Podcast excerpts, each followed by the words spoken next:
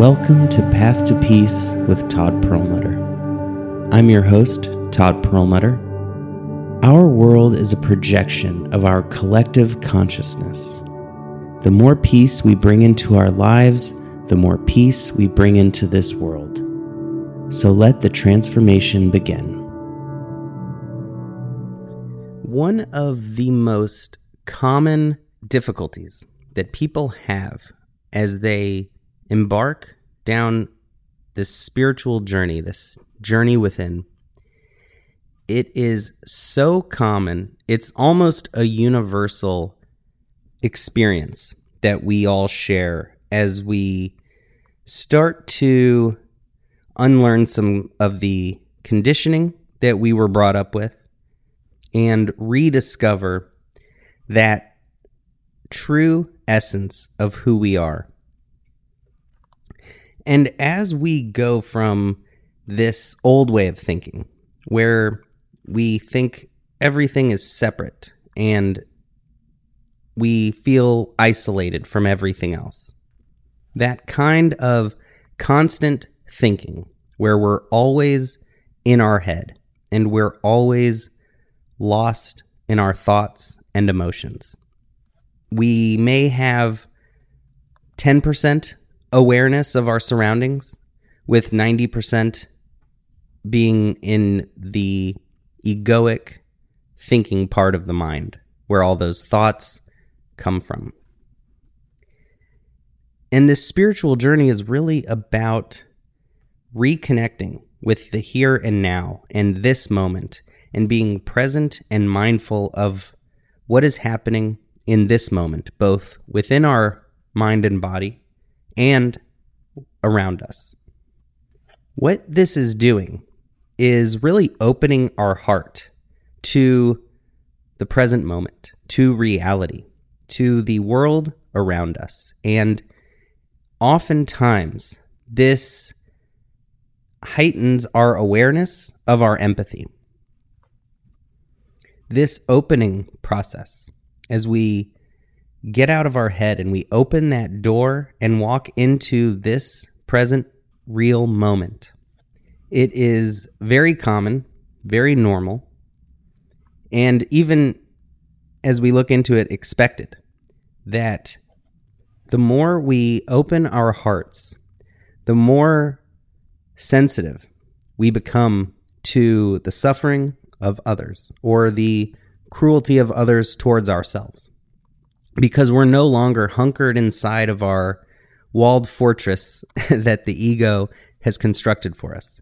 We are now vulnerable. We are out into the world. We are fearless and courageously stepping out into this universe in order to experience it truthfully, no longer hiding behind that ego, that self praise and self adulation, or any of the other tricks and techniques the ego uses to protect itself and to protect our body as well. That is the ego's role, that fear machine to protect us. You know, it was great when we lived in the wild and in modern society with police, firemen, and ambulances, we don't have to really worry about getting eaten by a bear too much anymore or getting attacked by a tiger. And so, this fear mechanism, which is the only reason we are all here today, because we are all the successful lineage of 2 billion years of life on this planet and billions of generations of living organisms leading up to each and every one of us. And it was because we ran away from danger that we are all here today. The problem is, though, that we don't need to activate that fear mechanism simply because we have office stress or because there's family drama going on. And so when we become mindful of that fear response, when we become mindful of the way that the ego works and how it keeps us thinking 24 7. Then we can start to consciously move beyond that automatic unconscious fear response and that unconscious, unintentional, incessant stream of thought. As we move beyond the ego and we step out of our protective turtle shell, metaphorically, and we step into the world for the first time, fully present and fully one with everything around us. We, because it's new, because it's different, because it's unfamiliar, we will have feelings of this heightened sensitivity and this jarring, uncomfortable feeling. And we may think to ourselves, this, this is not the right way. This is not what feels good. This isn't safe like what was before, where I was in my walled off garden. But it is not that being present and living in oneness were disturbing or negative in any way. It was simply that this new way of being is new and different. And when things are new and different, there can be fear. And when we heighten our awareness, that will bring a level of discomfort. Because when we meditate and we've put our full attention on our breath or mantra or something else in the present moment, we are focusing on something very subtle. We're not focusing on the latest Marvel movie. You know, we're not focusing on dessert. we're focusing on something very subtle and nuanced. And the more we just look at something that is not exhilarating and exciting, but is rather boring and dull, the more we look, the more we see. And we begin to become aware of so much more nuance and subtlety in our daily lives. And this can be very jarring because this isn't one of those spiritual teachings where I tell you that you can achieve ESP and psychic abilities. Although the ability to perceive micro expressions, the ability to notice subtle energy difference in the way a person is carrying themselves. You might notice someone's heartbeat elevating or their blood pressure or their breathing is shallow or you can just start to notice people's anxieties, worries. You can tell almost what people are thinking because you are so much more tuned into what is happening around you and the people you are interacting with. And that can be very difficult because when it's new, you know, we may notice someone looking angry and we may internalize that because of our old way of thinking, the ego. And we may think that they are mad at us, or they are judging us, or they are critical of us. And before we might not have noticed the other person having some stress or agitation. And as our awareness is heightened, at first, seeing a negative look on someone's face may make us think all sorts of horrible things like they're thinking we're stupid, we're ugly, you know, uh, the worst things imaginable, like our ego based fear used to do when someone would, uh, you know, have an angry face at us. After a while, you know, simply continuing the practice and we get familiar and we get comfortable in our skin, in the present moment, outside of our head. This is when we reach a second level. Because where oneness is frustrating, when it is creating suffering within us, we are not at the final level. We are on the first step of the staircase. We are barely moving at all. And we have to keep going because on the next step, we realize people have so many reasons to be stressed, worried, depressed, angry. You know, it could have been the driver that cut him off in traffic that morning. It could be the long line at the coffee shop. You know, over time, we begin to realize more of the causes and potential causes behind the things that we're suddenly now aware of that we were not aware of before. And so we just have to keep expanding our perspective and our mindfulness and our presence. And when we do that, we no longer only see what we are seeing. We don't just see some frustrated coworker in front of us.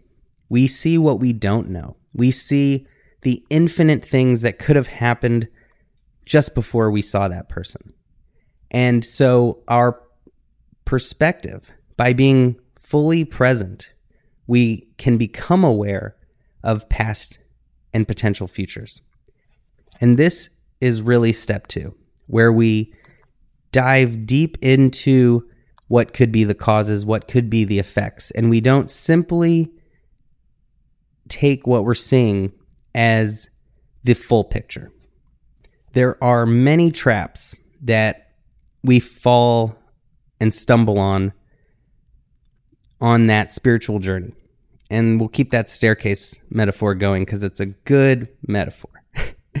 so, you know, that first step, stage one, first month, two months, few months, we are beginning to notice the differences in our awareness and in our way of being. And one of those stumbling blocks is to get to step two.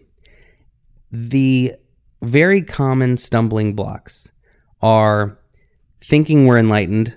This is near universal as well, where we have a great meditation, maybe a week after we started, and we're enlightened. and um, there's very many great uh, stories of people who've done this.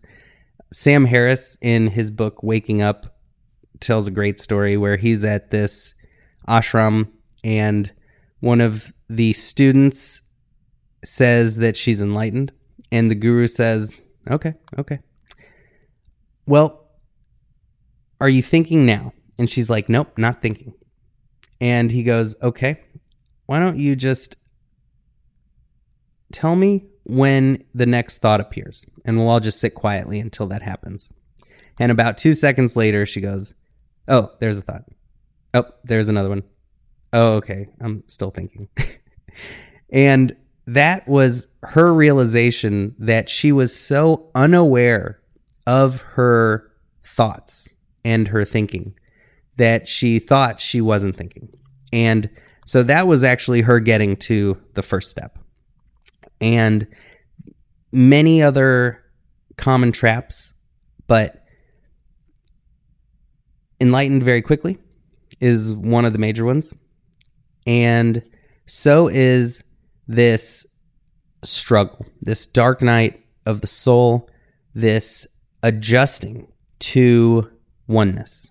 And it is an adjustment because when we have been living our entire lives a certain way, no matter if it was idyllic or a nightmare.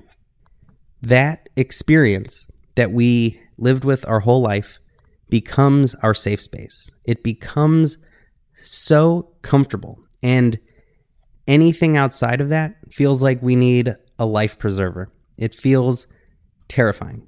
And this is why people become institutionalized in prisons and they are unable to survive on the outside because for 10 or 20 years, someone has told them when to go to the bathroom, when to eat, and when to sleep. And they lose that ability to even be free. The first few weeks or months of the spiritual journey are much similar, where that friend, that ego, that friend in our brain who was always there for us, always to fill our time with nonsense, is gone. And will this be better? We don't know. From before, we would think that this will be the most boring several decades of our lives if we have to go and live without any thoughts in our mind. And all we have to do is even look around and notice that people cannot stand peace and quiet. People love drama and excitement and chaos because we've been conditioned. But once we get a taste of inner peace and inner joy that is based on nothing and no circumstances, no materialism, no just an inner lasting peace.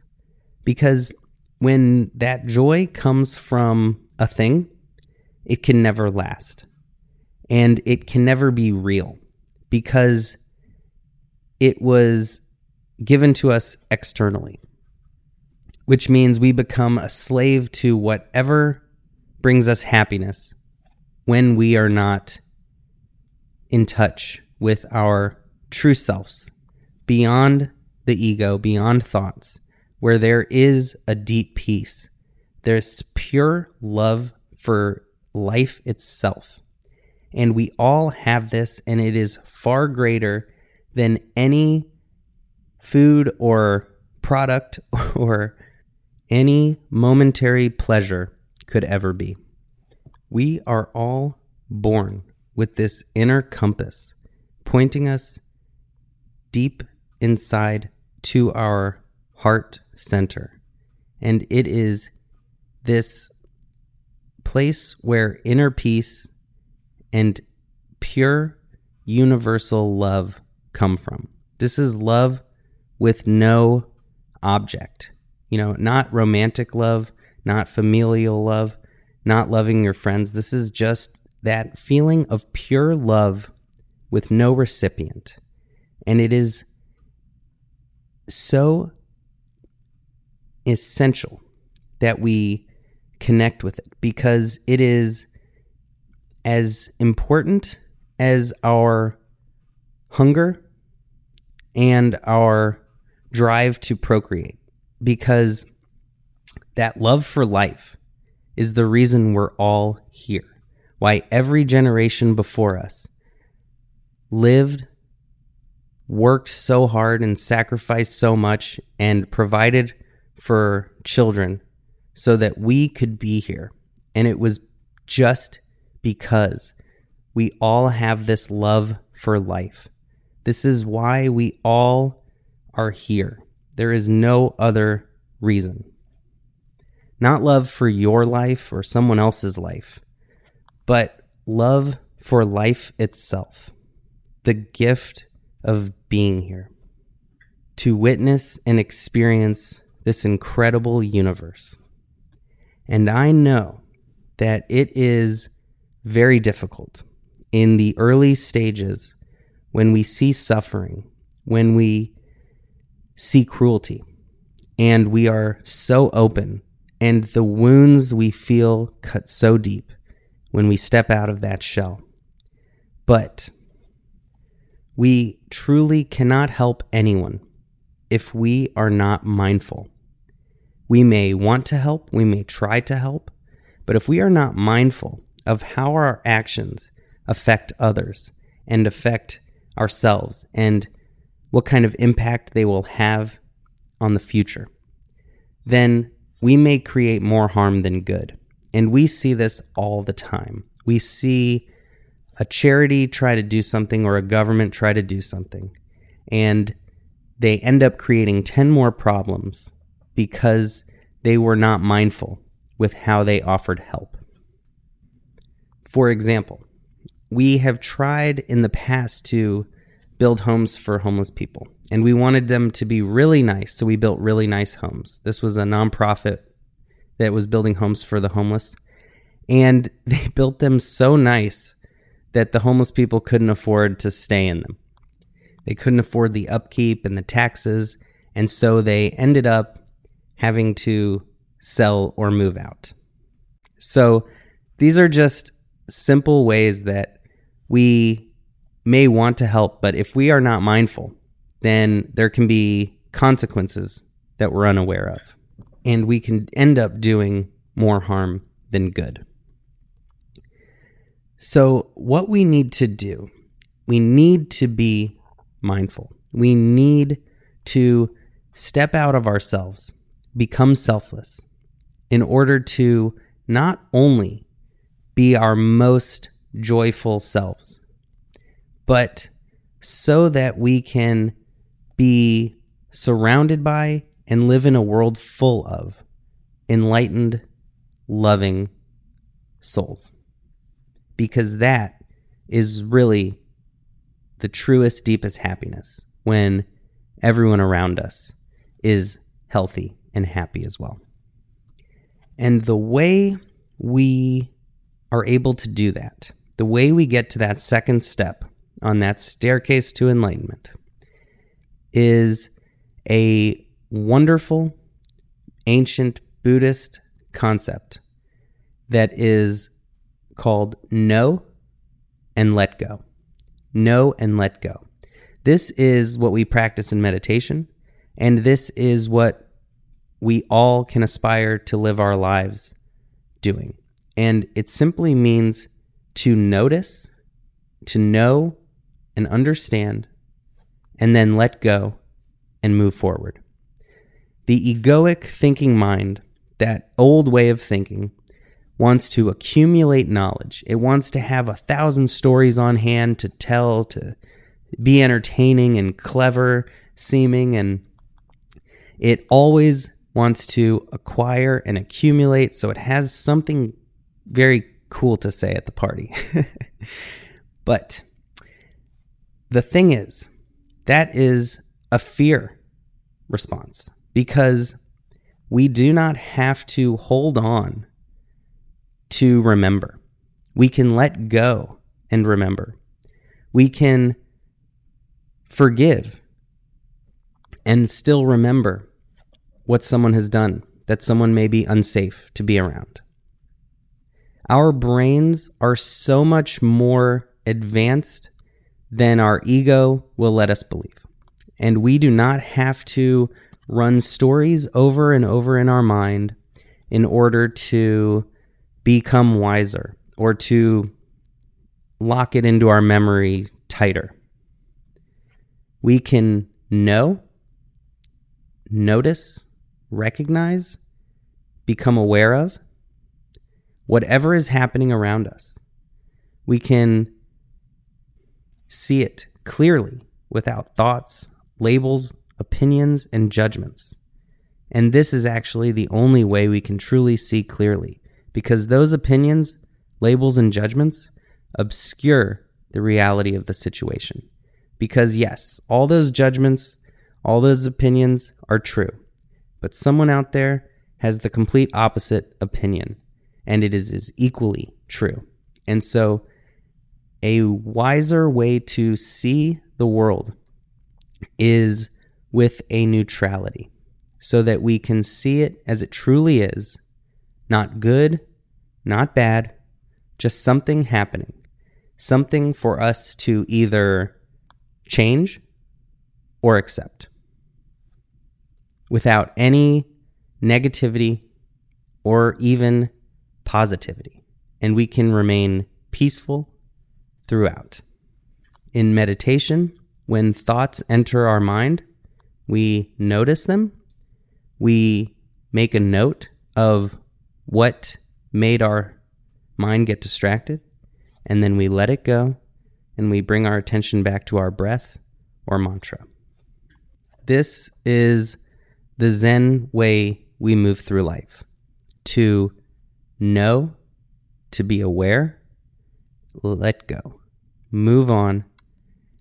Don't keep accumulating baggage, accumulating stories. Simply be observant and be present, and all the information and wisdom that you have gained will come forth in the moment it's needed. And that is the way the mind works.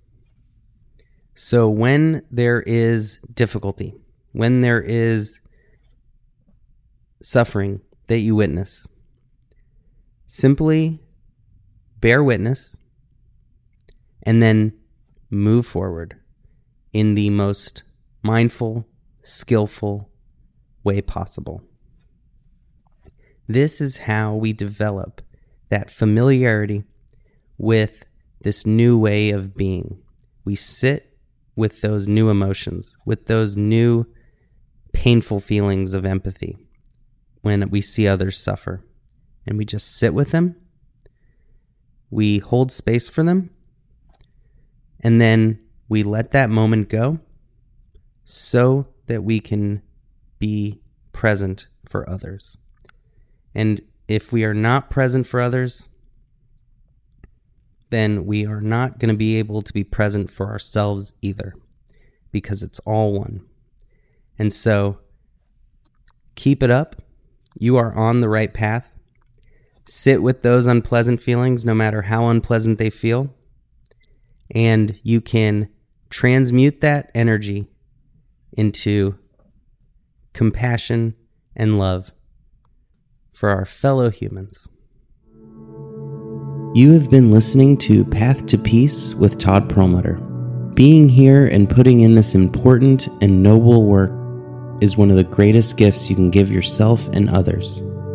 If you found this podcast even a little helpful, please make sure to leave a review so it can reach others who may be in need. And remember, the path to peace starts with a single step.